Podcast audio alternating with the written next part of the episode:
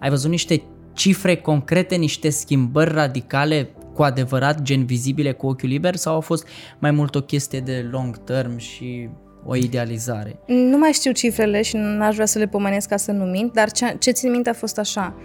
După crearea avatarului de client, obiectivele financiare ale companiei pe un an de zile s-au împlinit, și vorbesc de firmă mică, nu de avioane care au resurse extraordinar de mari, s-au împlinit în șase luni în loc de 12. În 90% din cazurile în care uh, antreprenorii alături de care am trecut prin avatar au răspuns la întrebarea asta, au răspuns pe dos. Pentru că au răspuns în soluții. Uh-huh. Întrebarea e care sunt problemele cele mai multe răspunsuri erau și eu îi fac viața frumoasă avatarului pentru că. Păi da, uite, de exemplu, eu vând tablouri, da? Așa. Ce, ce problemă are avatarul meu de client? Că are casa urâtă sau ce, ce problemă Bun. îi rezolvi eu? Aici este nuanța psihologică dintre problemă și dorință. Uh-huh. Da? Pentru că noi avem away from, am probleme și vreau să le rezolv, respectiv dorințe obiective towards, mă duc înspre. În cazul tablourilor, problema poate să fie că am dat, am aruncat cu ceva pe perete și trebuie să acopăr E o problemă.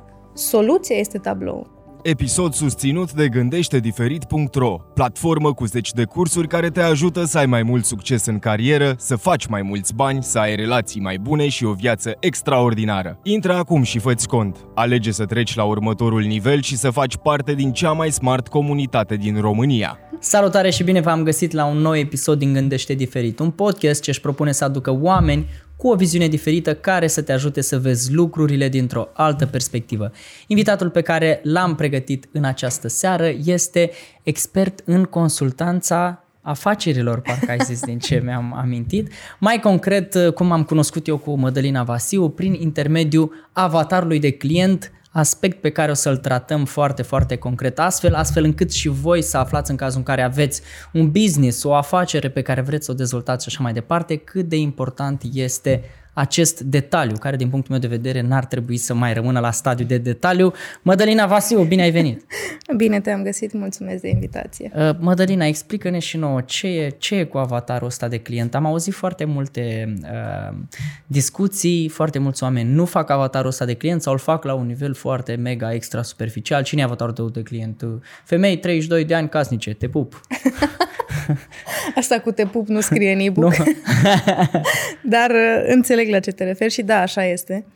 Um, de ce nu face multă lume avatarul de client este pentru că nu avem mindset-ul că noi, antreprenorii, facem bani înțelegând avatarul de client. Ok. Um, avatarul de client este, din perspectiva mea, al doilea, cel mult al treilea pilon din business și când explic care e faza cu el, zic așa – avem vizionarul, da? Tu ești un vizionar. Vrei să scoți ceva în lume. Platforma gândește diferit. Da. Și apoi zici, vreau să împlinesc această viziune, eu cred că pot să educ piața și trebuie să creezi un produs sau un serviciu prin care să împlinești viziunea aia sau să te gândești deja la cine este audiența către care vrei să mergi. Zic treaba asta pentru că sunt interschimbabile, produs și apoi al treilea să fie avatarul sau avatarul al doilea și apoi produsul. Depinde de context. Dar indiferent că e al doilea sau al treilea, avatarul de client este pilon în business. Stă lângă viziunea pe care o ai. Nu este un colțișor din departamentul de marketing cândva în a 15-a zi de când lansăm da, produsul, da, da, ne gândim și la asta. Nu, e invers. Este, este un pilon care trebuie să stea la masa discuțiilor din stadiul în care e vorba despre viziunea pe care vrei să o aduci în lume, pentru că viziunea ta rămâne și se susține pe termen lung dacă există o audiență reprezentată de un avatar ideal care să și iubească acea viziune și să-și o dorească. Uh-huh. Deci despre mine, din perspectiva mea, pe scurt, legat de ce este avatarul de client, este pilon de bază în dezvoltarea unei afaceri. De asta și pe partea de semnătură a cine sunt și ce fac, este dezvoltarea business-ului prin content marketing. Cumva, content marketingul este o consecință, pardon, este un element care generează o consecință în creșterea business-ului. Da? Trebuie da. să fac lucruri ca să-mi crească business-ul și în partea de content marketing este foarte important să ai avatarul de client, că n-ai ce content să produci dacă nu știi pentru cine. Corect, corect. Uh, o întrebare așa uh, superficială și cu care vreau să dau așa un slap. Okay. Cine ești tu, Mădălina Vasiu, să ne vorbești despre uh, avatar de client, despre pilon de business, despre toate chestiile astea? Eu știu cine ești tu. Întrebarea asta nu era pentru mine. Um, sunt om de marketing, dar sunt om de marketing format din cu totul alte roluri. Um, eu am început să lucrez în rolul de secretară și am trecut de la secretară la contabil junior, la om de customer care, la lead al departamentului de customer care, la om de advertising pe Facebook când încă nu era așa șmecher pe cât este acum. Um, după aceea am trecut la organizare de evenimente, după aceea am trecut la partea de copywriting la nivel profi, email marketing, um, ambasador de brand, uh, ulterior lead pe partea de marketing după ce am luat toate bucățile astea și apoi antreprenor, iar acum antreprenor și consultant. De ce simt nevoia să menționez toate rolurile prin care am trecut? E pentru că, exact cum ziceai și tu înainte să începem să filmăm, faptul că am trecut prin toate rolurile astea este ceea ce mi-aduce finețea detaliilor pe care le pun astăzi în munca mea de consultant. Faptul că am fost om de customer care și că răspundeam la 200 de mail-uri pe zi și că aveam șabloane de mail-uri, mă face să știu și să-i spun unui antreprenor că merită să lucrăm trei luni de zile să creăm acele șabloane, că pe bune, pe termen lung, uh-huh. optimizează, știi? Pentru că am fost acolo, mi-e mult mai ușor să văd detaliile și mi-e mult mai ușor să explic cuiva cum, chiar dacă nu este o acțiune de marketing în forma clasică, produce rezultate în marketing, care marketing produce rezultate în dezvoltarea afacerii. Um, lucrez astăzi ca și consultant în dezvoltarea afacerii prin content marketing pentru că știu să scot content din piatră seacă, așa cum zic clienții mei, și pentru că cred că acest fel de a face marketing e mult mai plăcut. E mai plăcut să fac o serie de 10 videouri în care îți vorbesc despre ceva ce vreau să-ți vând, decât să-ți vând din prima și pentru tine, client, și pentru mine, Clar. creator. Și atunci eu cred foarte tare în content marketing și mai mult cred foarte mult în sistemele din spatele content marketing în care poți să faci repurpose, poți să-i schimbi forma, poți să faci recycling, adică o idee și o pot face în 5-6 forme diferite pentru mai multe platforme și asta mă ajută să optimizez ce se întâmplă în marketing. Pe scurt, sunt o combinație de abilități pusă la un loc cu experiența unor 10 ani în această industrie și toate astea mă fac să reușesc să stau la masa conversațiilor despre care e treaba cu marketingul. Deci, practic, tu folosești ideea de avatar de client ca să generezi conținut. Da. Să poți să generezi conținutul corect. Da, și să poți la... să generezi sistemele de care ai nevoie în business. În sensul de, um, dacă eu știu cine este avatarul ideal și tu trebuie să te gândești care sunt produsele pe care le luăm în calcul să le lansăm în Q1 din 2023? Eu mă întorc la avatar. Ce se întâmplă estimativ în Q1 din 2023 în viața acestui avatar ideal de client? Uh-huh. Și după aia îți spun ce decidem legat de produse. Nu, dar vreau eu să lansăm produsul ăsta. E minunat că vrei tu. Dar viziunea ta n-are sens decât dacă ea servește și avatarului, nu doar ție. Deci tu ești persoana aia care uh, îi pune frână antreprenorului care vrea să facă toate chestiile deodată. Fii atentă. Uh, caz. Mm. Urmează să-mi deschid o afacere, uh-huh. da? Când ar trebui să mă gândesc la avatarul de client? În ce moment? Da, eu gata, m-am întâlnit cu un prieten de-al meu, am bătut palma, e cea mai bună idee forever acest shiny object din care ne vom îmbogăți cu siguranță. Uh, cu siguranță nici eu, nici el nu se gândește la avatarul de client pentru că, hei, e mai important produsul slash serviciu și unde o să-l punem noi pe Facebook, pe Instagram, cum o să-l promovăm și așa mai departe. Uh, când ar trebui totuși să ne punem această frână și să ne gândim la avatarul de client? În ce moment? Bănuiesc că până în lansare, preferați. La a doua cafea pe care o vezi despre noi, hai să facem asta. La a doua cafea, mamă, atât de devreme. Da. Cel mai bun moment să te gândești la avatarul de client este momentul în care începi să lucrezi la produs sau serviciu. Okay. Și cu atât mai mult în domeniul tech am susțin chestia asta pentru că de vreo 2-3 ani mă învârt și pe acolo și le spun, e minunat că tehnic sunteți doxă și puteți să, dintr-o idee, să gândiți, să scrieți, să creați o treabă, o aplicație pe care o văd pe telefon și chiar face ce ziceți că face. Da. E minunat. Dar dacă în discuțiile despre tehnic nu este cineva care să aducă și umanul despre și cine va folosi, degeaba ești tu foarte tehnic și vrei să faci racheta, acea aplicație, că nu o să știi avatarul să o folosească. Traducerea dintre ce vreau să pun în produs, are sens doar în momentul în care la capătul celălalt se află avatarul de client. Uh-huh. Este absolut natural să vorbești despre cine va folosi produsul pe care tu ți-l închipui astăzi, la prima cafea sau la a doua cafea, pentru că scopul tău cu acea afacere este să monetizezi. Să monetizezi, din perspectiva mea, înseamnă și să faci bani, și să aduni like-uri și follower, și să aduni o bază de date de 500.000 de oameni cu un produs gratuit. Tot monetizare este, uh-huh. numai că e alta monedă, da? Când vrei să monetizezi, ai nevoie de niște oameni care să reacționeze la produsul, ideea, viziunea ta. Când e momentul ideal să faci asta? În momentul în care spui, fai ce idee de afacere avem, e absolut minunată, great. Cine va cumpăra ideea asta? Ăla e momentul ideal. Deci a doua cafea, a treia maxim, dacă ați uitat la a doua. Okay. Dacă între prima și uh, a treia ascultați podcastul în care vorbim despre avatarul de client, it's great, puteți să vorbiți la a treia. Să se menționeze că există pe platformă, pe Gândește Diferit, există deja curs despre avatarul de client, deci puteți să intrați și să-l vedeți acolo complet și cu tot ce trebuie să știți despre el. Uh, Mădălina, tu ai și un uh, e-book. Eu așa practic am... Uh-huh lucrând pe e-book-ul respectiv și dându-mi seama câte idei de conținut am extras făcând acel, uh, acel chestionar. Sunt niște întrebări, practic, da. la, la care trebuie să răspunzi. Am fost, mamă, cât conținut am făcut! Wow, ce tare!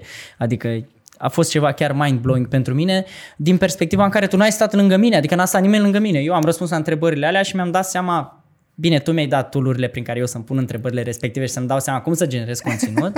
Asta e partea a doua, dar a fost mind-blowing pentru mine cât conținut am putut să scot după ce am răspuns la întrebările respective.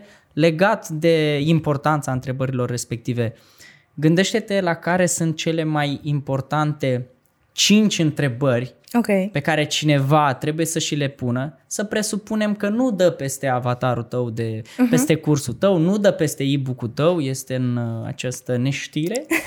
uh, totuși, care ar fi cele mai importante cinci întrebări pe care el ar trebui să și le pună când vine vorba despre avatarul de client?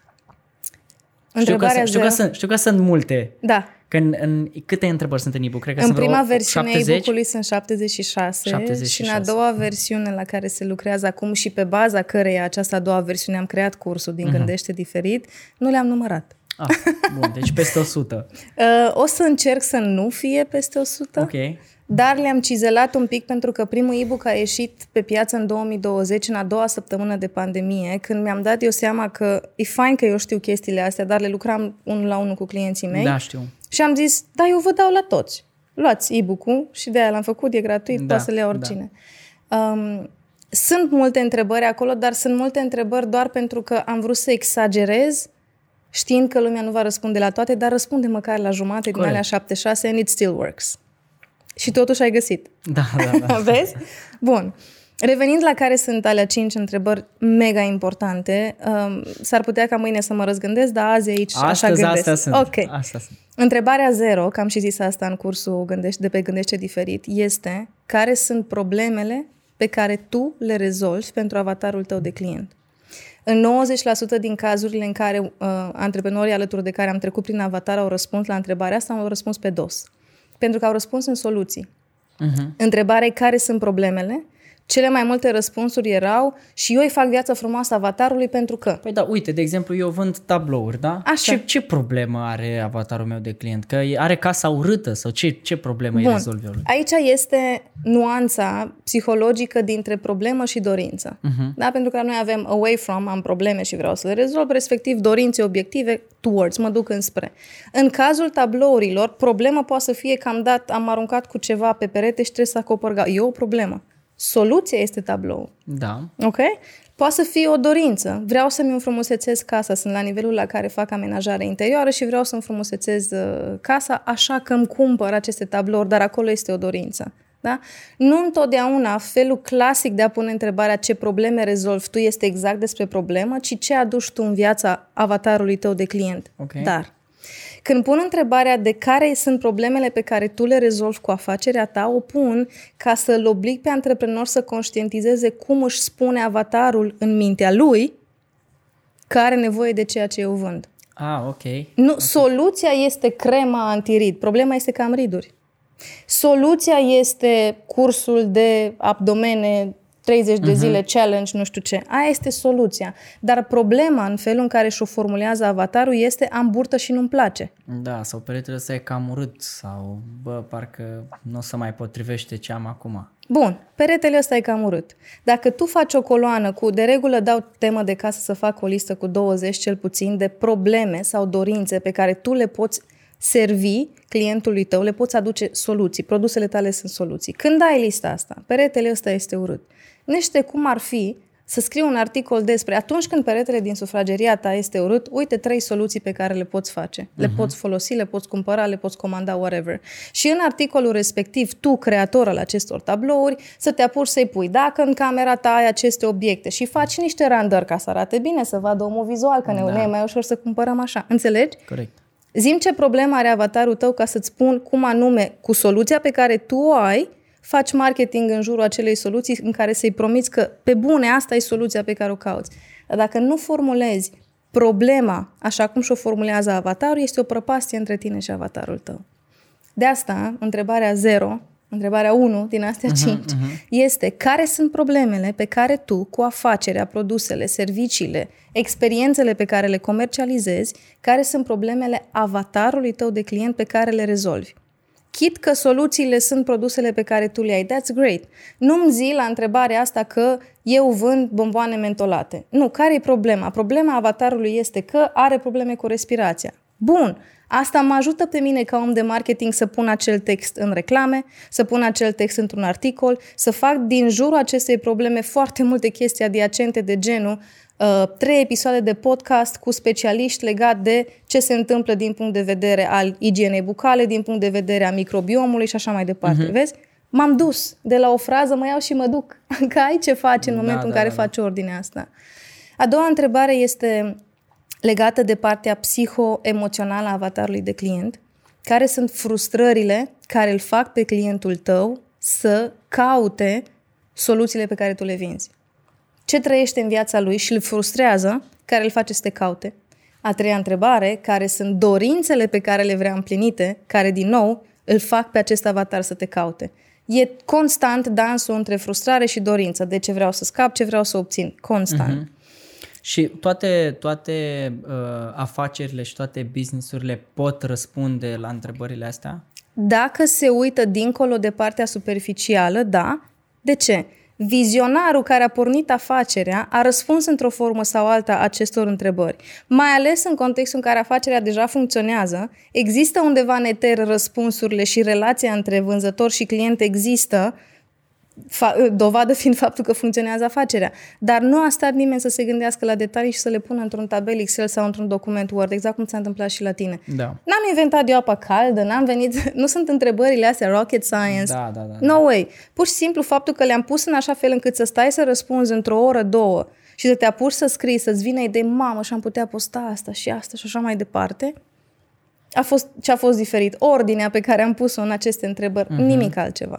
Exact așa este. De asta fiecare afacere poate să treacă prin procesul ăsta, pentru că invariabil, inconștient, s-a trecut prin procesul ăsta. Uneori, faptul că a mers din inerția reușitei, a mers până la un anumit nivel și când nu mai merge, trebuie să iei tabelul Excel și să răspunzi și în scris. Da. Deci, Întrebarea care zero. Problema? Care e problema sau problemele? Frustrarea, care... uh-huh. dorința. Uh-huh. Care e dorința? Bun. Suntem la patru. A patra. Unde găsești avatarul de client pe care îl cauți? Okay. Adică, unde te întâlnești, am eu o vorbă, du-te în stația de autobuz a clientului tău, uh-huh. fizic, emoțional, psihologic și în online, întâlnește-te cu el. Unde stă avatarul tău de client? Sunt multe, foarte multe contexte în care te apuci să faci TikTok doar pentru că e la modă TikTok. Da, avatarul Corect. tău nu stă acolo.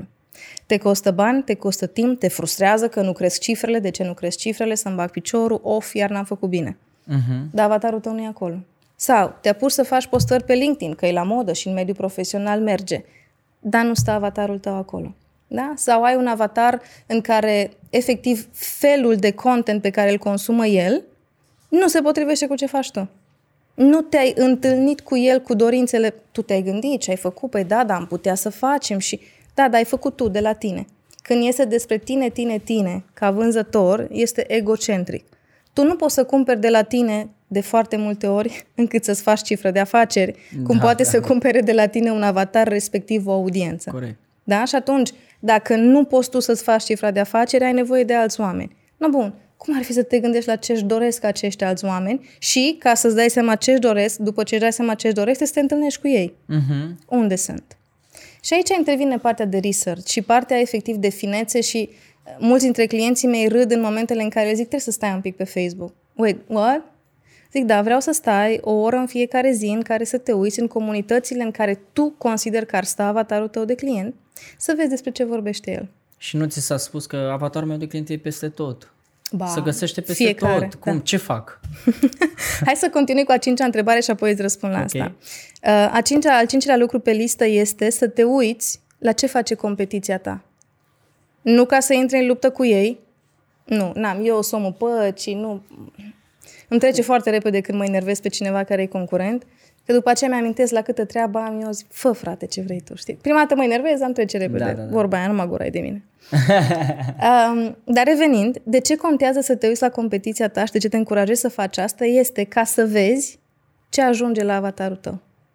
Dacă tu vinzi tablouri, uh-huh. tot ce faci tu pe partea de marketing țintește un anume avatar care este reprezentant al audienței către care vrei tu să vinzi, corect? corect. Bun, dar și competiția ta țintește aceeași audiență. Dacă tu te uiți la ce face competiția ta, prin ochii a ce vede avatarul tău de client, ca reclame, postări, social media și așa mai departe, poți să-ți dai seama cum îi arată feed da? în momentul în care tu îl targetezi, respectiv concurența ta îl targetează. Uh-huh. Ce vede? Cum pot eu să fac diferit să ies în evidență când alți trei concurenți fac randări și pun tablourile acolo? Poate aș putea să fac video cu randări. Poate aș putea să nu mai fac randări, ci să închiriez un Airbnb super mișto și să tot mut tablourile, să fie real, să nu mai fie doar randare. Uh-huh. I don't know, o să-ți vină idei. Dar să te uiți la concurența ta este un semn de respect, nu doar pentru competiția ta, ci este un semn de respect pentru ecosistemul și viața avatarului tău de client. Uh-huh. Că dacă tu îi dai aceleași formulări, o să se plictisească și o să te pună în categoria cu toți ceilalți. Nu o să mai ieși în evidență. Da? Suntem despre, vorbim despre gândește diferit. Da, da, da, da. Cum știi dacă ești diferit dacă nu te uiți la ce fac alții? Corect, da. Nu ca să copiezi, ci pentru că ai un avatar de client ideal, care este ideal și pentru competiția ta, și atunci trebuie să te gândești la ce mișună în jurul lui ca, să-i dai seama ce să-i ofer- ca să-ți dai seama ce să-i oferi tu ca să ieși în evidență. Are sens. Are sens, da. Vezi Bun. că eu am rămas cu întrebarea pe care ți-am Bun. pus-o. Care Poți să o repeți, te rog? Uh, avatarul meu de client este peste tot. Așa. Ce fac? Că tu ai zis că să mă duc în stație, dar sunt toate stațiile. Circulă peste tot. Circulă peste tot, e în metrou, e în tramvai, e în mașină, e în aeroport, e peste tot. Ok. Aici este o conversație despre um, diferența dintre a gândi un avatar de client la nivel sociodemografic și a gândi un avatar de, uh, de client la nivel sociodemografic combinat cu psihoemoționalul. Uh-huh. Adică, dacă tu ai o clientă care are 30 de ani și este din Sibiu și a cumpărat un tablou și mai ai un client în București care are 55 de ani și a cumpărat un tablou, o să spui, mă, dă, amândoi sunt clienți ideali, au comandat, au plătit la timp, sunt mulțumiți, ne-au lăsat recomandare. Minunați amândoi. Dar, dacă diferența dintre avatarele astea multe pe care crezi tu că le ai și sunt prăștiate ține doar de elemente demografice, nu ai mai multe avatare. Ai unul singur care este în diferite puncte din viața lui. Unul e la 24 de ani și nu-i căsătorit, altul e la 55 de ani și acum devine bunic. Este doar pe firul vieții într-un alt punct, dar unde se întâlnesc cele două sau cele 10 sau cele 17 este în psihoemoțional. Și cel de 24 de ani din Sibiu și-a dorit să aibă un tablou frumos în casă pentru că emoțional se simte bine când îi arată casa bine. Și cel la 55 de ani din București și-a dorit să aibă tablou pentru că vrea să facă să fie mai modernă casa lui, să se simtă bine în casa lui. Uh-huh. În comun au dorințele psihoemoționale. Diferențele sunt doar demografice, de țară, de loc, de câți bani face unul, câți bani face celălalt, de sex și așa mai departe. Nu te opri la a face avatare doar legate de demografice și atunci o să înțelegi că treaba ta e să înțelegi ce au în comun avatarele tale. Deci, practic, este mult mai importantă zona emoțională a avatarului de client decât zona demografică, culturală și așa mai departe. Sunt extraordinar de multe studii care vorbesc despre faptul că noi luăm decizii de cumpărare și decizii în viață Da. pe fundament emoțional. Și atunci, de ce facem avatarele doar la nivel de demografice? They okay. don't matter. Demograficele mă ajută la ce? La targetare, Facebook, Google și așa mai departe, da. să pot să ce? Să iau bucățica din tot oceanul de om, din niște parametri pe care noi avem în comun și când explic asta în cursurile mele, dau acest exemplu.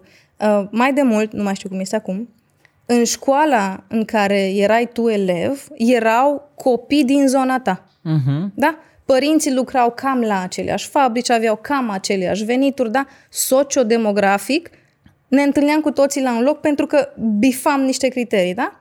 Dar în cadrul aceleiași clase în care sociodemografic se întâlneau parametrii în care noi ne potriveam, ce se întâmpla? Se creau bisericuțe. Corect, da. Bisericuțele se creau pe bază de psiho-emoțional de pasiuni comune, de dorințe comune, de plăceri sau neplăceri. Nu-mi place de tine, nici la nu-i place de tine. Great, o să fiu prieten cu ăla. da, da, da. Doesn't matter. Ce vreau să subliniez este faptul că, inclusiv într-un context în care, din punct de vedere sociodemografic, ne potriveam și bifeam cu toții aceleași uh, criterii, tot se creau aceste bisericuțe pe bază fundamental emoțională. Uh-huh. Exact așa e și cu avatarul de client. Faptul că eu cumpăr un ceas Apple pe care îl cumpără și Elizabeth din state, este pentru că și eu și ea avem dorințe comune legate de cum folosim acel produs și atenție, ce beneficii ne așteptăm să ne aducă în viața noastră. Nu contează că ea este acolo și eu aici, decât în partea de targetare a advertisingului pe care trebuie să-l facă Apple. Corect. Uh, pot să am mai multe avatare de client? Da câte pot să am, ce fac? Mă apuc să le fac, să mi le imaginez pe toate, cum fac? Este foarte important să-ți dai seama dacă nu cumva e o iluzie că ai mai multe. Poți Oricum ai... mai băgat în ceață un pic cu, Te rog. cu partea emoțională. Mai băgat în ceață într-un sens bun. Uh-huh. Adică am înțeles cum pe parcurs... Eu, Radu, acum, for real, am înțeles cum practic același om de 24 cu ăla de 54 se află pe același fir emoțional. Adică dorința lor de cumpărare a fost motivată în spate de aceeași emoție, chiar dacă unul are 54, chiar dacă unul are 24 și unul e fotbalist și unul este om de afaceri doctor. Ok. Deci it doesn't matter. Da. Deci emoția îi motivează foarte tare, asta gata, am băgat-o la cap. Și cum am mai mulți? Dacă am, cum îmi dau seama dacă am sau n-am mai mulți? În primul rând, uită-te dacă nu cumva ideea asta de mai mulți este doar de demografic dacă sunt foarte diferiți emoțional și mai ales dacă ai multe produse, da, atunci vor fi mai mulți. E firesc să fie. Totuși, în momentul în care ai în o gamă de produse, să zicem, până în 10-20 de produse care sunt și adiacente unul altuia, n-ai avatare de client extraordinar de radical diferite. Uh-huh. Numai că nu ți-ai luat timpul să vezi cum anume se susțin între ele. Și s-ar putea, de multe ori se întâmplă asta, să crezi că ai avatar diferit, dar de fapt să nu fie avatar diferit, ci avatarul în relația cu tine, avatarul 1, este în luna 1 de relație și avatarul 7, care cumpără produsul mult mai avansat, este în anul 3 de relație cu tine. Okay. Deci doar pe firul roșu al relației dintre tine, vânzător și client, unul este mai devreme în sistem, altul e mai târziu în sistem. Atâta tot. Dar avatarele sunt aceleași. Okay. Ele se întâlnesc. Este sănătos să construiești mai multe avatare în momentul în care același produs poate să servească mai multe avatare. Și îți dau exemplu concret, că așa e cel mai ușor de Corect. ținut minte. Eu, Mădălina Consultant, am ca avatar de client așa. Antreprenori care au afaceri mici și mijlocii, am marketeri, freelancer de cele mai multe ori, sau am început, am început să vină spre mine și agențiile. Agenții mici care au nevoie de un ochi fresh să-și dea cu părerea despre diverse. Uh-huh. Și soloprenorii, foarte mulți din zona de dezvoltare personală, vindecători, le zic eu, healers în engleză, că în, în română, parc, dacă zic coach, mi se pare superficial, dacă zic oameni din dezvoltare personală, mi se pare și mai general healers, vindecători. Astea sunt cele trei avatare toate vin spre mine și cumpără de la mine aceleași produse. Consultanță în privat, programele pe care le fac de grup sau e-book-urile pe care le-ai menționat da. și tu. Astea sunt ceea ce am eu de vânzare. Trei avatare, trei categorii de produse, fiecare cumpără ce are nevoie. Dar când eu fac partea de marketing și inclusiv în curs când am înregistrat pentru platformă, am gândit așa, am formulat tu ca antreprenor ai nevoie să faci avatarul pentru că. Tu ca om de marketing ai nevoie să faci avatarul pentru că. Tu ca soloprenor ai nevoie să faci avatarul pentru că. Înțelegi? Da. Adică îmi iau timp să mă folosesc de specificitatea fiecărui context ca să creez content. În momentul în care se împrăștie foarte mult acest content și ai foarte multe produse și pare, pare că nu se pupă între ele, apare discuția despre, no, bun, oare n-ar trebui să le împărțim în mai multe branduri? Pentru că dacă sunt radical opuse, nu se susțin între ele, nu se completează între ele, atunci conversația este despre stai un pic că ai amestecat prea multe produse și aici intervin specialiști în branding care zic trebuie să faci ordine. Mhm. Înțelegi? Are sens. Da, da, da. Bun. La asta mă refer la partea de avatare. Și eu știu că am avatarele astea, dar atunci mă gândesc, bun, când scriu e-book-ul despre cum să gândești strategii smart de marketing, al doilea e-book pe care l-am lansat, tot ce am construit acolo a fost așa, din rolul antreprenorului care nu va face el acea campanie, dar vrea să știe ce să-i ceară unui om de marketing, uh-huh. respectiv din ochii unui om de marketing care este la început de drum și vrea să înțeleagă cum să vadă un ecosistem de campanie și în al treilea context, acela de soloprenor care vrea să facă el singur, că este singur, el centrează, el dă cu capul vorba aia, care vrea să învețe la ce să se uite când face o campanie. Ei, când am scris mail-urile de vânzare a respectivului program, au fost constant cele trei persoane cu mine în felul în care le-am compus. Și am pus un paragraf. Dacă ești antreprenor, uite ce trebuie să ai în vedere. Dacă ești marketer, uite la ce să te uiți. Dacă ești... Înțelegi? Uh-huh, uh-huh. E important să știi cine sunt avatarele pentru tine, pentru binele tău. Nu întotdeauna se va vedea în social media că tu crezi pentru trei avatare diferite. Ok. Nu. Nu se va vedea musai, dar când tu știi în bucătăria internă pentru cine creezi tot ce creezi, tu ai ordine în mintea ta și tu îți ușurezi munca. De asta bata pampio ca același lucru. Să ai un avatar de client bine construit, în cel mai mic detaliu, nu face altceva decât să simplifice ceea ce foarte probabil deja te-ai gândit că ar fi bine să faci, dar nu știi de unde să o apuci. Da. Um, am făcut avatarul de client, am mm-hmm. pornit business-ul, îmi dau seama că de fapt avatarul de client pe care eu mi l-am imaginat cu prietenul meu la a doua cafea Așa. E total eronat. Nu Așa. e nici pe departe clientul la care noi ne așteptam să, să fie. Ce fac în momentul ăla? E posibil să mă eronez cu avatarul de client pe care îl fac sau nu e posibil? Este posibil, există o carte care se numește The Mom Test Ok. și vorbește exact despre cum ne mințim pe noi când cerem feedback oamenilor din jurul nostru. Așa e cam o idee bună, așa, așa e mamă că sunt minunat, știi? Da. Ceva Și mai de puțin gen. că, pf, Ce să numărul și unu. zică, unu și doi, nu e avatarul tău de client. Pe mine mă distrează foarte mult contextele în care vin clienții mei și îmi spun vai mă, dar da, i-am arătat la iubitul meu contentul pe care l-am creat, nu știu, video sau carusel. Și a zis că e super. Și a zis că, da, da, a zis că e foarte fain, așa că zi o faină, dar cine s-ar uita la asemenea video? Știi, și eu, s- avatarul tău de client. Și zic, da, iubitul tău ar cumpăra de la tine. A, păi nu. Ok, nu mă interesează. Înțelegi? Da, da, da. da. Um, e posibil să creezi greșit avatarul de client când ești foarte îndrăgostit de ideea ta. Uh-huh. Se întâmplă de multe De, ori. de cele mai multe ori. Nu, nu de multe ori. 99% dintre cazuri asta e. Exact. Ești îndrăgostit. Exact. Dar dacă ai deja 5 clienți și te uiți la ea 5 clienți care au cumpărat primele tablouri de la tine și le faci profilele demografic și după aceea emoțional, ce reacție au avut după, ce ți-au trimis un feedback, au lăsat un review, o să găsești puncte comune între ei. Uh-huh. Chiar dacă punctele comune sunt toți și-au renovat apartamentul în 2020. Ăla e un punct comun al avatarului. Bun? Și atunci tu poți să faci reclame, să vinzi tablourile, agățându-te de reclamele pe care le face un site care vinde vopsele sau nu știu ce intră la renovări, da? Pentru că îți dai seama că toți oamenii care sunt în 2022 în renovare s-ar putea să aibă nevoie și de un tablou. Da. Înțelegi la ce mă Da, refer? da, da.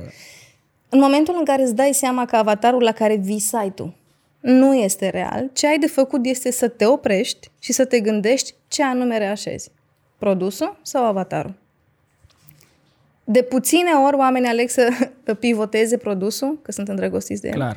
Și atunci încep prin hai să schimbăm audiență, hai să încercăm să facem advertising, hai să creăm content pentru o altă audiență. Minunat! Dar tot trebuie să faci procesul de răspuns la întrebări ca să-ți dai seama ce îi pui acestui nou avatar în față. Uh-huh. Ce postări, unde, pe ce platforme și așa mai departe. Deci, nu-i greșit, se întâmplă. De foarte multe ori s-a întâmplat asta și la afaceri care deja aveau 3-4 milioane de euro cifre de afaceri, deci le mergea bine, dar le mergea bine din punct de vedere a business-ului, din inerția unui produs bun, nu ca rezultat sau consecința unui marketing bine făcut.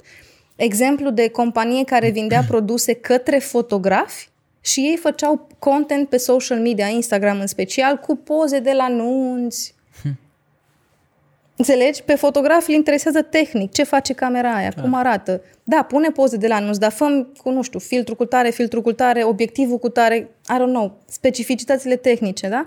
În momentul în care i-am dat chestia asta și am zis, arată minunat fotografiile alea, dar sunt fotografiile puse doar ele, fără explicațiile tehnice suficiente încât să o facă pe Ștefania, care tocmai începe în lumea fotografiei, să cumpere obiectivul ăla? A, păi nu. Pentru că descrierile la fotografie erau despre um, imortalizează momentele importante din viața ta. Ăla e pentru avatarul de client care vrea să cumpere servicii de fotografii la nuntă. Corect. Nu pentru fotograful care vinde acele servicii. Și a fost un moment super fain de aha pentru ei, că având monopolul pe ceea ce vând ei, nu, nu trebuie să-și facă griji legate de cum arată Instagramul, dar și-au dat seama că nu se pupă. Ce vând ei clienții pe care iau nu consumă acel content și aveau 30-40 de like-uri, dar de la Adriana care voia și ea rochia aia de mireasă sau înțelegi la ce da, mă refer? Caut iubit. da. Ce vreau să subliniez este că în momentul în care conștientizezi, partea bună este că de acolo încolo n-ai de făcut decât ordine. Uh-huh. E același proces. Și dacă îl nimerești din prima și dacă îl nimerești din a treia. Dacă sunt uh, deja pornit cu business-ul, habar n-am avut niciodată de avatarul de client, lucru mm-hmm. care mi s-a întâmplat și mie și se întâmplă la foarte multe persoane. Eu l-am luat pe parcurs. Mm-hmm. Uh, care ai observat tu în, în, uh, în experiența pe care ai și oamenii cu care ai lucrat, că este diferența între ai da în continuare așa, mm-hmm. gen, a merge așa cum la, în bătaia vântului și a, a face totuși avatarul ăsta de client chiar dacă ești la mijlocul business-ului, să zic așa. Diferența se vede în primul rând în viteza. Ai văzut niște, ai văzut niște, da. iartă-mă că te întreb, mm. ai văzut niște cifre concrete, niște schimbări radicale cu adevărat, gen vizibile cu ochiul liber sau a fost mai mult o chestie de long term și o idealizare. Nu mai știu cifrele și n-aș vrea să le pomenesc ca să nu mint, dar ce, ce țin minte a fost așa. După crearea avatarului de client, obiectivele financiare ale companiei pe un an de zile s-au împlinit, și vorbesc de firmă mică, nu de avioane care au resurse extraordinar de mari, s-au împlinit în șase luni în loc de 12. Mișto. Pentru că au făcut ordine și nu s-au mai împrăștiat. Nu de alt. E diferența dintre... Uh, Lumea râde de mine când dau exemplul ăsta, dar o să încerc să fac să fie drăguț. Să zicem că ai o mulțime mare, mare de teddy bears într-o piață și te-apuci să tragi în ei cu o mitralieră cu bile de vopsea. Nu, nu e adevărat. Tragi cu o mitralieră adevărată. Așa. E asta vreau să zic că da, da ți-a da, gândit, băi, hai să zic da. că tragi cu... Nu e vreo, tragi cu mitralieră. Bun. Tragi, da? Da, în teddy bears. Și eu n-am vrut să pun oameni real, că era mai rău. Nici, cum, nici n-am cum să ies din asta, dar luați-mi exemplu ca să înțelegeți ce vreau da. să zic, ok? Tragi în mulți, mulți, câțiva o să cadă. Da. Dar nu știi care. Că tu tragi la nimereală. Da. Versus un lunetist care ca să obțină un rezultat merge punct ochit, punct lovit. Asta e diferența dintre când fac ce fac bazându-mă pe partea de audiență făcută la nimereală, vine și clientul ăla, cumpără și la why not, nu ne încurcă, lasă vină banii, versus viteza și claritatea care vine în momentul în care ai un avatar de client construit și tu cu echipa ta începi să alegi ce faci, ce este pe bune o oportunitate pentru voi ca afacere, ce nu este o oportunitate pentru că nu-ți servește avatarul de client. Uh-huh. Și e mult mai ușor inclusiv și am lucrat cu companii pe asta, făcând avatarul de client am dat seama că există trei linii de business diferite care linii de business diferite trebuie să aibă departamente diferite, poate chiar și branding diferit. Negociem, vedem în toamna asta ce facem, dacă okay. schimbăm sau nu, știi? Dar pentru că toată lumea făcea de toate și eram ca pui fără cap și... Uh, nu ne-am dat seama. N-am văzut că sunt avatare diferite, ne frustram că nu merge advertising-ul, ne frustram că de ce nu putem să facem upsell-uri pentru că avatarul de client interesat de produsul nu, nu dă 2 lei pe celălalt. Și atunci ele nu se întâlneau. Nevoile avatarului care, uh, problemele reale ale avatarului nu se rezolvau cu soluțiile pe uh-huh. care mhm. noi le aveam la vânzare. Da? Și atunci, când faci ordinea asta, rezultatele vin din ușurința cu care faci lucrurile, pentru că ți ție clar ca antreprenor. Teoretic, ce mai mulți dintre noi vrem asta? Vreau claritate. Vreau să-mi fie mai ușor să iau decizii. Vreau să-mi fie mai ușor să-mi dau seama ce să fac. E mai ușor când știi pentru cine faci. Uh-huh. Pentru că în momentul în care ai avatarul de client, se simplifică toată relația ta la două tu, vizionarul și dorința ta de business, obiectivele tale de business, care se împlinesc pentru că tu servești un avatar. Uh-huh. Dansul dintre astea două este cel care te face pe tine să faci bani. Ok. Fii atentă.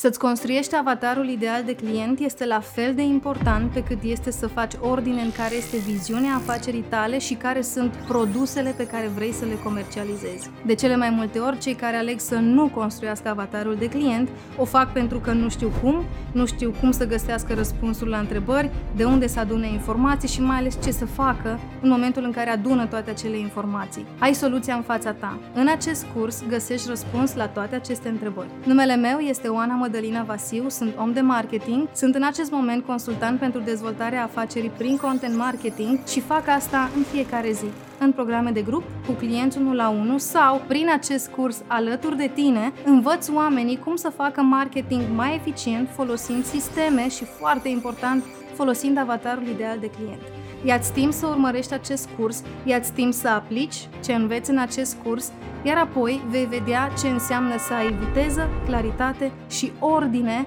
în ceea ce faci în strategia ta de marketing. Intră acum pe gândeștediferit.ro și ai acces la 10 de cursuri la un click distanță. Uh, practic tu ai spus că legi foarte mult ideea de avatar cu ideea de content, uh-huh. da? Și deducem din stilul de avatar ce conținut ar trebui să, să facem. Ideea asta de conținut e foarte largă într-o mm. perioadă în care conținutul pe online e foarte mult, foarte amestecat de toate felurile și așa mai departe. Bănuiesc că multe persoane vin la tine și spun, da, dar eu am văzut că asta merge. Uh-huh. Am văzut eu video ăsta că video ăsta merge și sigur merge și să-l fac și eu. Uh-huh.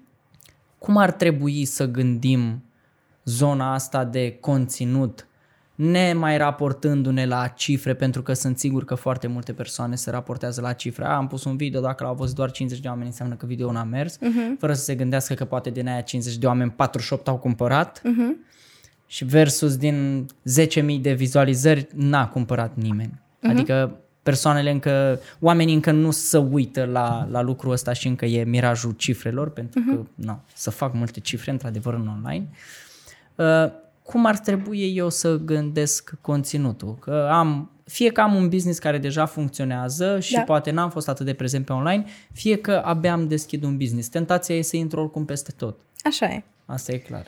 În primul rând, um, aici răspunsul pe care l-am pleacă de la care este felul ușor în care tu, soloprenor, antreprenor, echipă de marketing, reușești să creezi content. Este mai important să începi să-l creezi și vei începe să-l creezi pe cel pe care ți-e ușor să-l creezi. Dacă eu sunt copywriter de meserie și mi-e ușor să scriu, degeaba au venit Reels și mi-a zis trebuie să faci videouri, că eu tot am continuat să scriu pe Facebook. Uh-huh. Mi-am obișnuit audiența și comunitatea de follower din Facebook cu faptul că Mădălina scrie postări lungi. Unele au trei pagini a patru. Wow. Mă iau la întrebări și la discuții și la negocieri o grămadă de marketer despre cum nimeni nu citește pe Facebook. Bă, nu știu cum să vă zic, dar eu de trei ani jumate așa trăiesc. și mi-e bine. Da? În momentul în care am înțeles despre mine că sunt copywriter, deci mi-e ușor să scriu, m-am gândit ce content vrea Instagram să fac. Instagram vrea să faci acum nu, dar mai de mult vrea să faci postări statice. Correct. Minunat! Ce pot să iau din ceea ce eu știu să scriu să fac postări? Pot să fac citate. Great! Le fac, le-am făcut. Au venit caruselurile. Ce pot să fac cu talentul meu la scris ca să am uh, caruseluri pe Instagram? Că pe Facebook scriu trei pagini, dar pe Instagram nu încape. Le fac caruseluri, că am 10 slide-uri să pun textul. Care e procedura acum? Mă descriu o postare educațională pe Facebook și pe LinkedIn unde am loc să scriu, Echipa mea de design ia același text, îl sparge în 10 slide-uri, pune niște imagini în spate și se creează un carusel care se postează pe Instagram. Aceeași informație, aceeași idee, alt format, ca să mă potrivesc pe ceea ce îmi cere platforma. Uh-huh. Bun? Ce se va întâmpla următorul pas? Același carusel, care este de fapt un test scris de mine, va deveni un video în format TikTok și în format Reels, pentru că voi citi informația, o să-mi amintesc, a, da, asta am vrut să zic acolo, o să mă filmez cu telefonul și o să am și contentul pentru acele platforme. Ăsta este primul sfat pe care îl dau. Uită-te în echipa ta ce ce persoane ai și la ce sunt talentate. Pentru că dacă tu n-ai în echipa ta un editor video, oricât de mult vrei să faci tu TikTok, nu o să-ți iasă. Cu omul tău e talentat la design static sau la copywriting. Uh-huh. Bun? Deci sfatul principal este uită-te la ce resurse ai. Orice strategie, că e de marketing, că e strategie de război, mereu fac gluma asta, pleacă de la... bună. Uh, pleacă de la resursele pe care le ai. Orice strateg bun știe că nu mă îmbăt cu apă rece legat de ce aș putea să fac, ci mă uit la ce resurse am pe lângă mine ca să pornesc și îmi închipui unde vreau să ajung și ce fel de resurse trebuie să adaug ca să împlinesc ce îmi doresc eu. Dar mă uit la ce am în curtea mea. Deci uh-huh. ăsta este primul pas. Mă uit la ce am în curtea mea. După ce mă uit la ce am în curtea mea, mă uit la avatarul de client măcar în linii mari unde cred eu intuitiv că stă.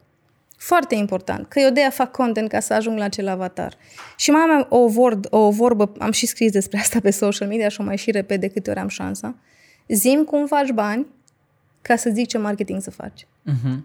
Atâta timp cât tu, ca afacere, faci bani, nu contează ce vine o să zic om ca om de marketing că ar trebui să faci. Și foarte bun exemplu este exemplul um, specialiștilor și soloprenorilor care sunt uh, specializați pe ceva și lucrează singur, cum sunt, de exemplu, manicuristele, uh, oamenii din industria de beauty care fac sprâncene, tatuaje, manicură, pedicură, coachii. Dacă tu ești bucuit pe trei luni în avans și eu vin să zic, ah, ar trebui să faci mai multe riluri. Dar de ce să fac mai multe riluri? Da, Dacă eu sunt bucuit pe trei luni în avans. Da? Deci, un om de marketing isteț știe că marketingul trebuie să existe ca să producă rezultate în business. Care rezultate? Pe care le vrea antreprenorul. Și dacă antreprenorul vrea să facă bani, dar nu vrea să aibă 15.000 de follower pe Instagram, dar el face bani și fără acei followeri, uh-huh. de ce să-i dau eu sfaturi să umple rețeaua cu content, că așa se face? Smart vorbind este să te uiți la resursele pe care le ai, obiectivele pe care vrei să le atingi și să-mi spui dacă vrei să mai adaugi resurse, dacă nu le ai deja a, nu vrei să mai adaugi minunat, îți spun cu resursele pe care le ai ce poți să faci și în cât timp poți ajunge la acele obiective și îți spun și din perspectiva mea dacă mai adăugăm două, trei resurse, dacă am putea scurta drumul sau ba.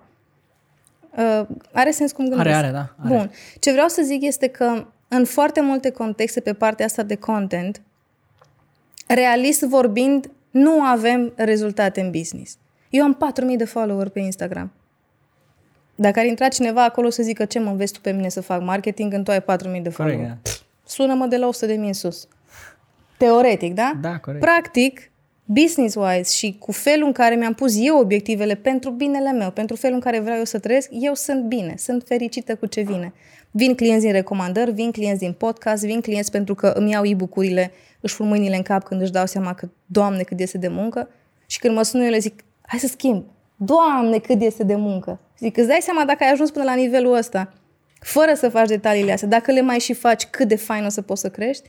Da. Și încet, încet îmi vin, chiar dacă eu nu am acele numere extraordinare.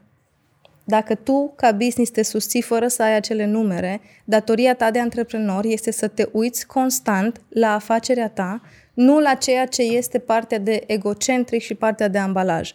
Nu întotdeauna ai nevoie de un ambalaj extraordinar sau de cifre extraordinare ca să-ți împlinești cifra de afaceri pe care ți-o dorești și de la un nivel încolo ai să înțelegi că, deși faci banii pe care îi faci, la nivelul următor vei avea nevoie și de imagine. Și atunci o să începi să investești. Uh-huh. Dar, de multe ori, trecerea se întâmplă în momentul în care, ok, este foarte clar ce facem, Sistemele pe partea de management în companie sunt super bine puse la punct.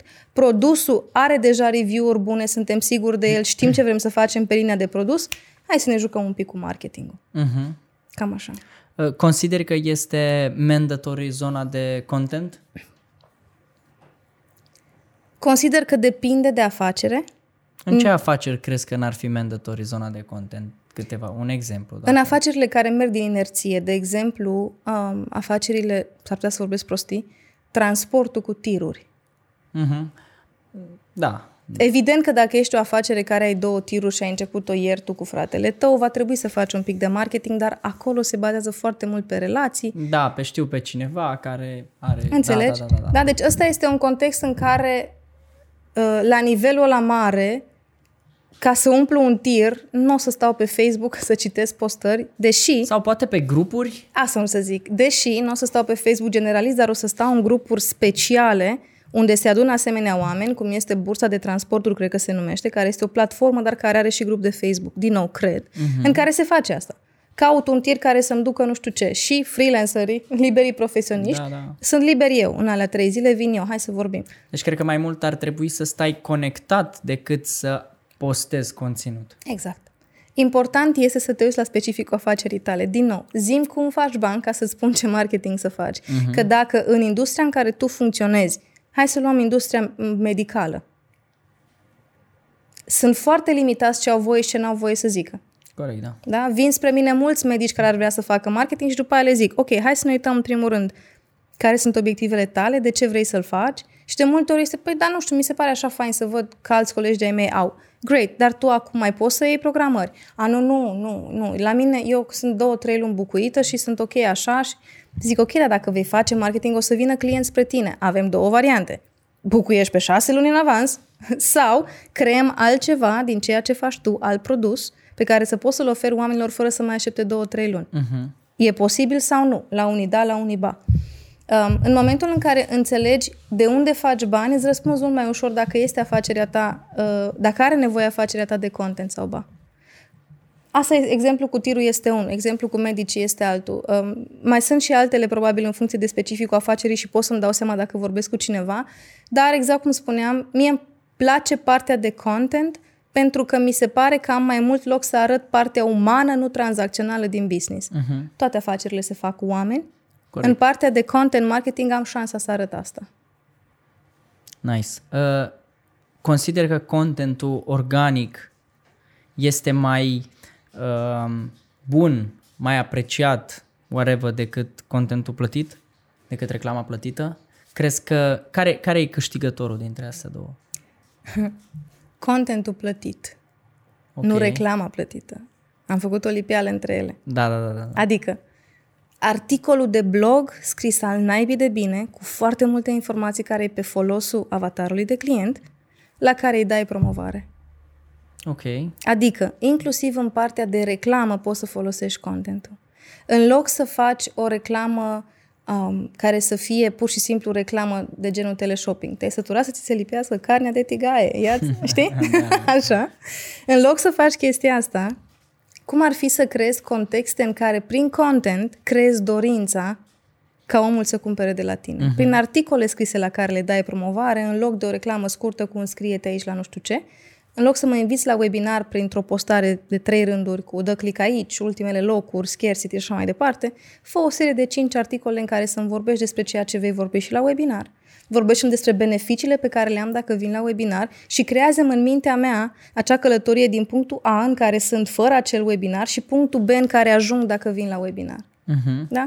Deci, combinația între ele, contentul bine făcut pe care să dai și bani ca să ajungă la mai multă lume. Dar esența, din perspectiva mea, este în contentul organic, pentru că te străduiești să-l faci foarte bine când e organic, că trebuie să fie bun ca să dea lumea Ca să like. prindă, da. Bun? Când te străduiești, poți să-l refolosești. Eu iubesc partea de repurpose sau recycling de content, pentru că asta fac de trei ani aproape. Există postări pe care eu le-am scris în 2020, pe care echipa de design abia acum le face carusel, respectiv eu abia luna asta le voi filma și luna viitoare vor apărea în social media, dar sunt de 2 ani. Pentru că sunt postări gândite în principii care nu, nu depind de timp. Evergreen, Dar o da. reclamă plătită este despre oferta de Black Friday care Black Friday s-a dus. Corect. Papa, cel mult o poți reactiva anul ăsta dacă se potrivește sau nu. Deci spui să fie un mix între free value și oferta în sine? Da.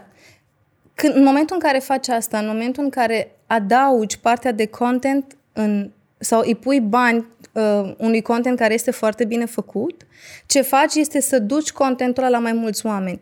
Nu îi creezi omului impresia că dacă a văzut reclama trebuie să-ți dea bani, ci că trebuie să citească doar, că trebuie să consume un content din care el decide dacă îi face bine sau nu. Dar senzația emoțională pe care o are este una de mai puțin agasant, mai puțin americanește, cum zic eu, știi? Da, da, da. Mai puțin dur, mai puțin violent. Sigur că nu înseamnă că faci doar una și cealaltă nu. Nu, poți să faci și advertising-ul clasic, dar aș face teste și asta e ce recomand. În marketing, testele sunt singurele lucruri care contează, dincolo de ce zic eu sau altul sau avatar. Nu. Fă test.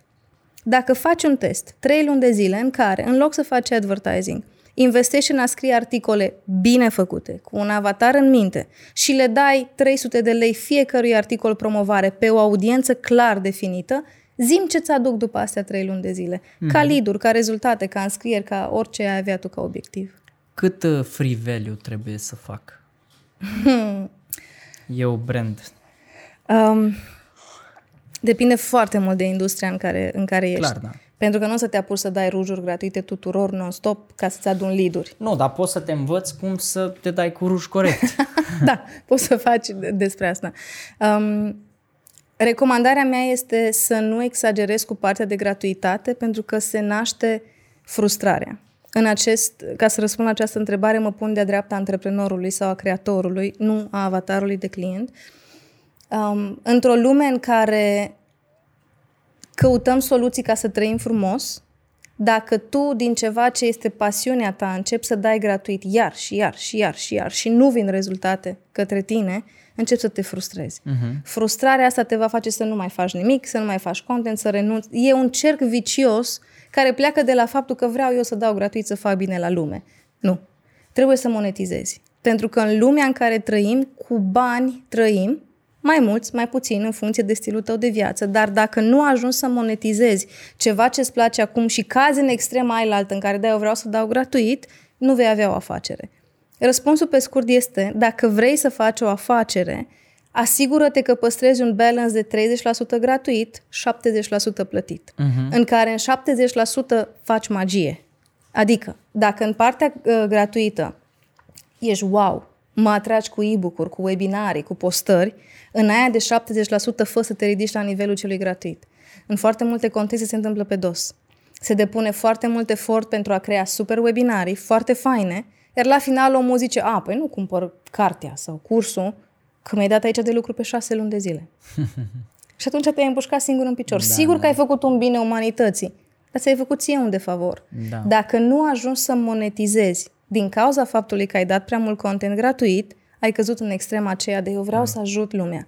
Dacă nu te ajuți pe tine primul, nu o să mai ai resurse să ajuți lumea. Deci, asigură-te că, te asig- că, că ai tu un, un income prin care monetizezi, orice înseamnă asta pentru tine, și după aceea echilibrează partea asta de gratuitate. E foarte important să te uiți la modelul tău de business și iterezi încă o dată, zim de unde faci bani ca să-ți spun cât content gratuit să faci, pe ce subiecte, cât de mult. Și mai este o nuanță aici. Um, în contentul gratuit, mă leg aici de industria de educație. Da.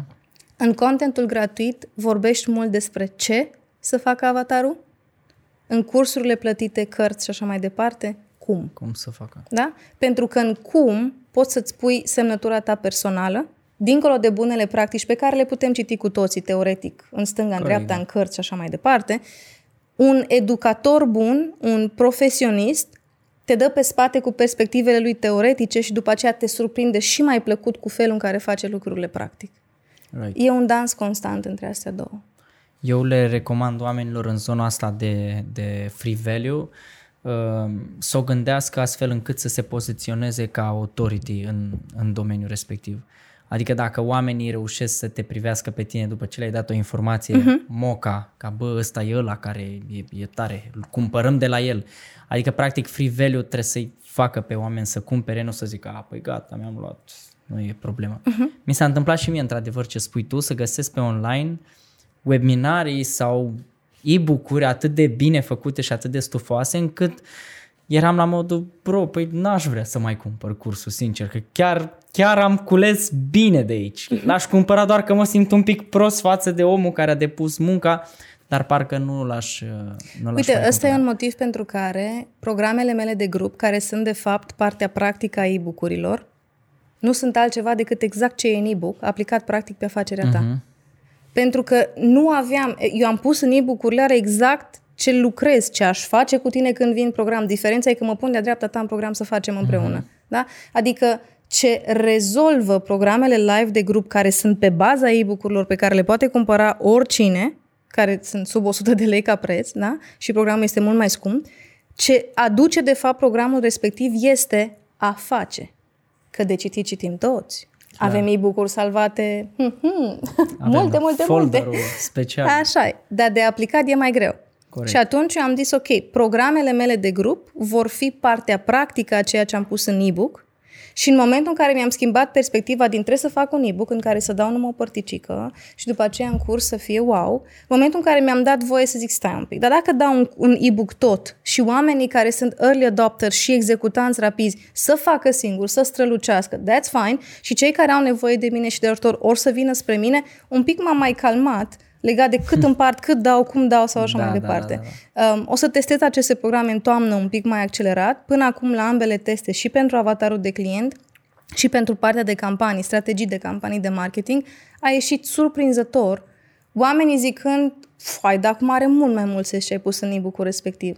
Și partea faină este că fără mine, după ce au trecut o dată prin program, având e-book-ul, o să știe să replice pentru a doua campanie, a Clar, cincea da. campanie, dar odată a trebuit să stau cu ei în proces.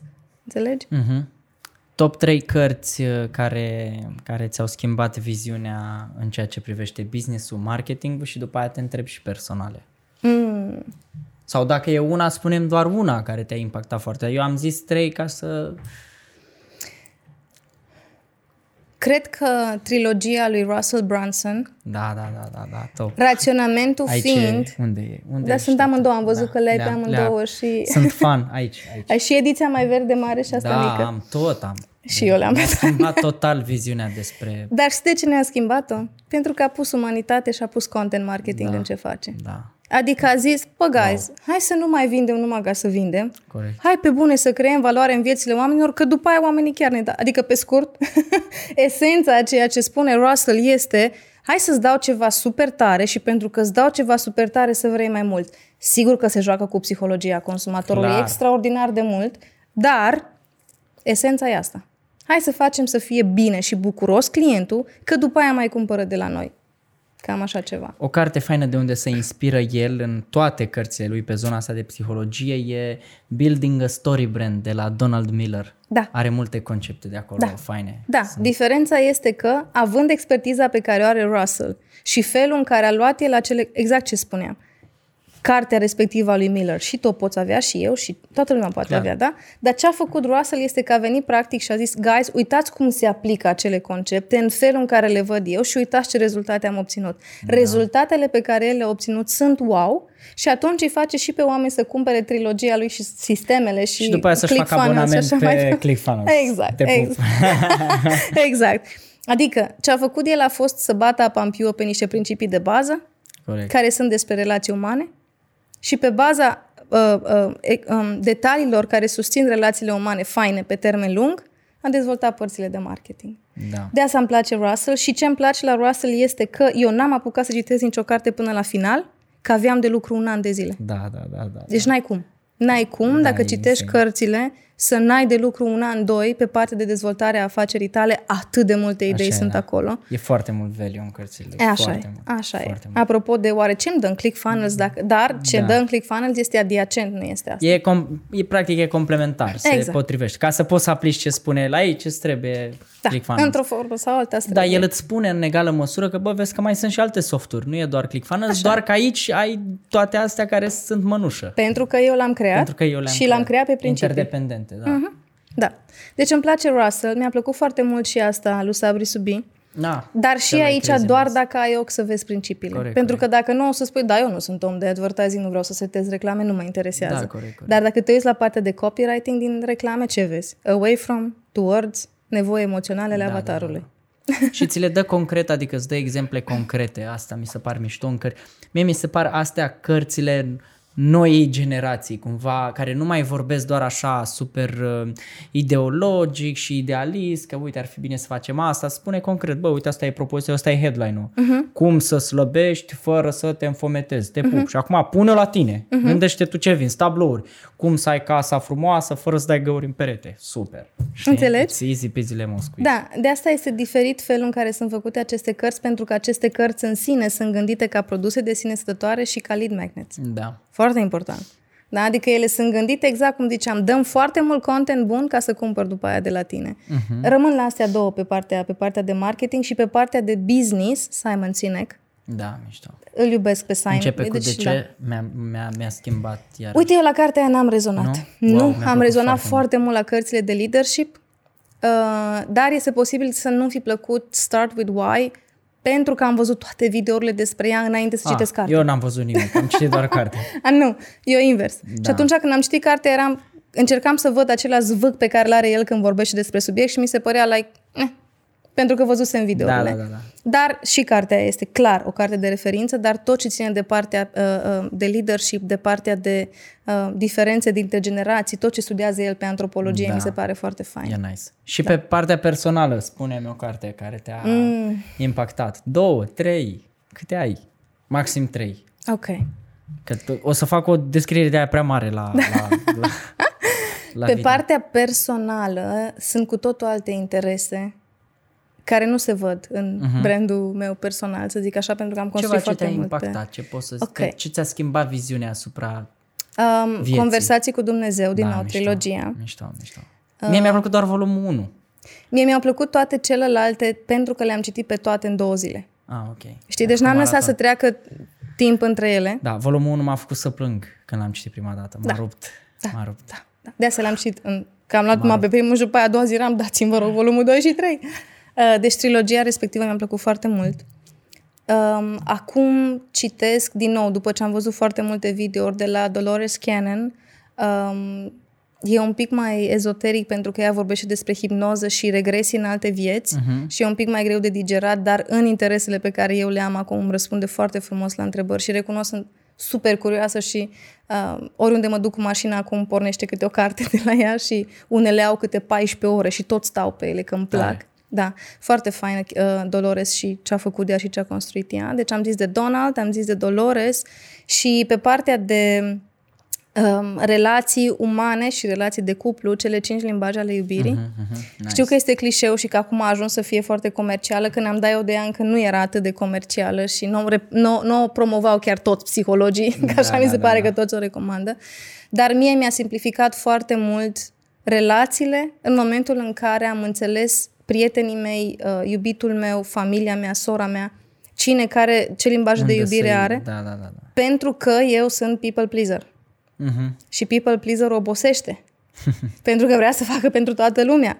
Atunci când m-am calmat și am zis, wait a minute, că uite cum e cu limbajele de iubire, uh, s-a calmat mintea, s-a, cam- s-a calmat anxietatea și s-a așezat în mine exact ce uh, propovăduiesc și în partea de marketing, că relațiile faine între două persoane sau mai multe persoane pleacă atunci când îți e timpul să cunoști cealaltă persoană. Uh-huh. Știi? Nice. Așa și cu avatarul de client. Dacă îți e timp să-l cunoști, iese bine. nice. Întrebare de final. Mm. Imaginează-ți un banner foarte, foarte mare, cât clădirea asta de mare. Mm-hmm. Asta e întrebare personală, da? Ok. Am terminat, gata, cu business, cu avatar, că s-a dus. Vezi că am intrat în uh, personal.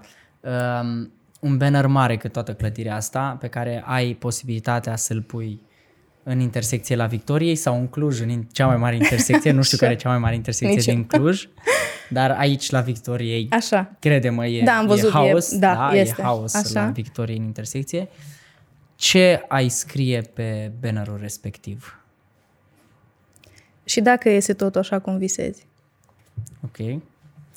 De ce zic asta? E pentru că foarte puțin dintre noi ne închipuim scenariul ăla. Uh-huh. Și dacă se împlinește dream chart-ul.